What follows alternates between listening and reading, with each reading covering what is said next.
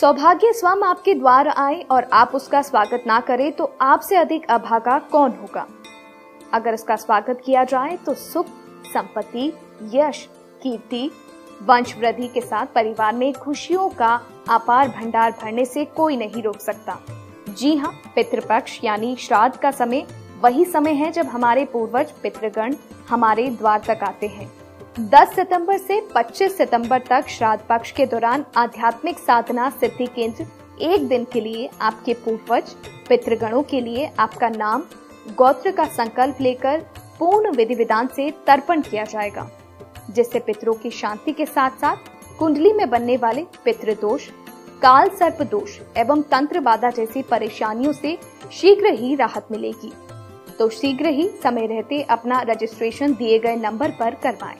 Zero two nine one two seven nine nine zero double zero two four three two six two five two six four double six two five nine three one four seven two eight one six five nine eight two nine zero two double six two five nine three one four seven four nine two double two या श्रीं स्वयं सुकृतिनां भवनेष्वलक्ष्मी ताम त्वाम न ताम स्म परिपालय देवी विश्वम। नमस्कार प्रिय साथियों, मैं हूँ सुरेश श्रीमाली।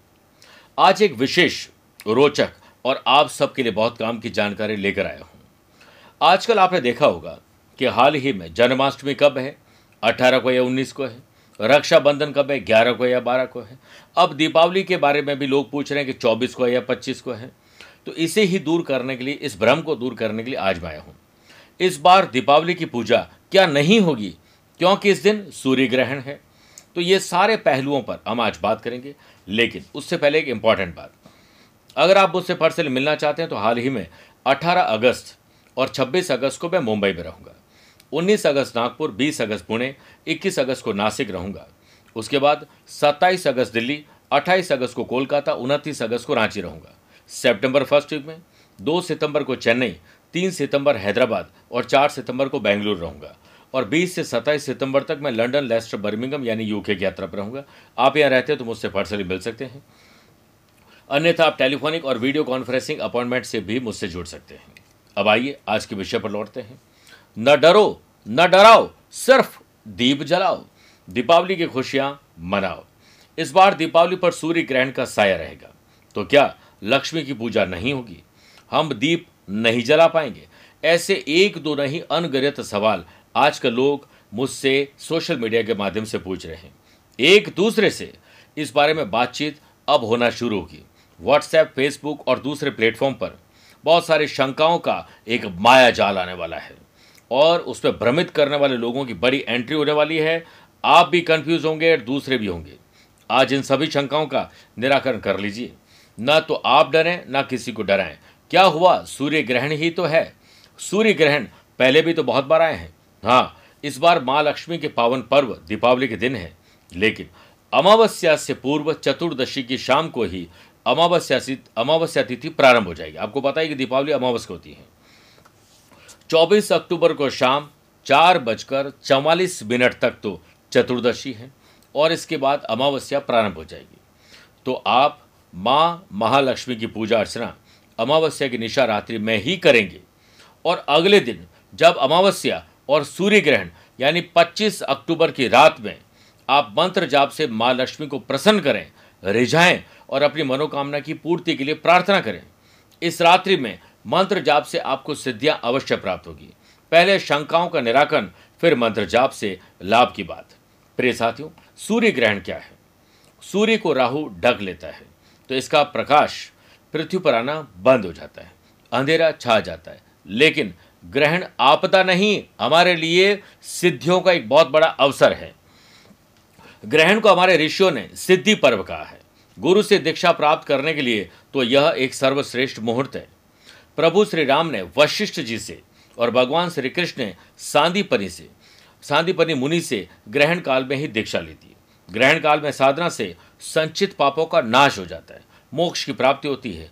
जपे गए मंत्र सिद्ध हो जाते हैं। आपको पता है, ग्रहण के 24 घंटे पहले से ही पक्षी गुनगुनाना, चहचहाना बंद कर देते हैं। जानवर आशंकित होकर, भयभीत होकर एक स्थान पर स्थिर हो जाते हैं।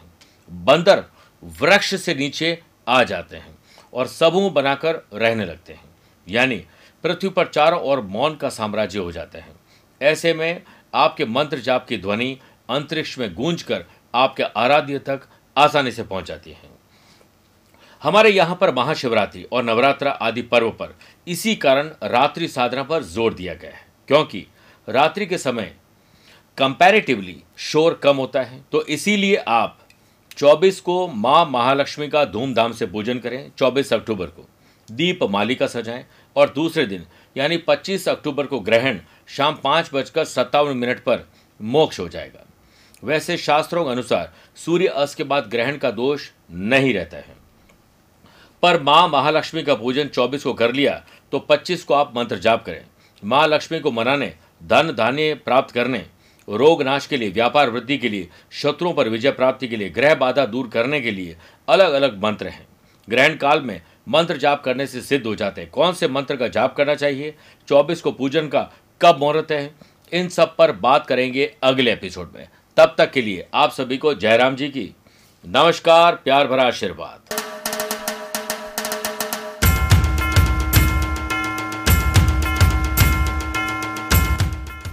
प्रथम पूज्य गजानन, जहाँ विघ्न हरता है, वहीं रिद्धि सिद्धि से विवेक और समृद्धि के दाता भी है।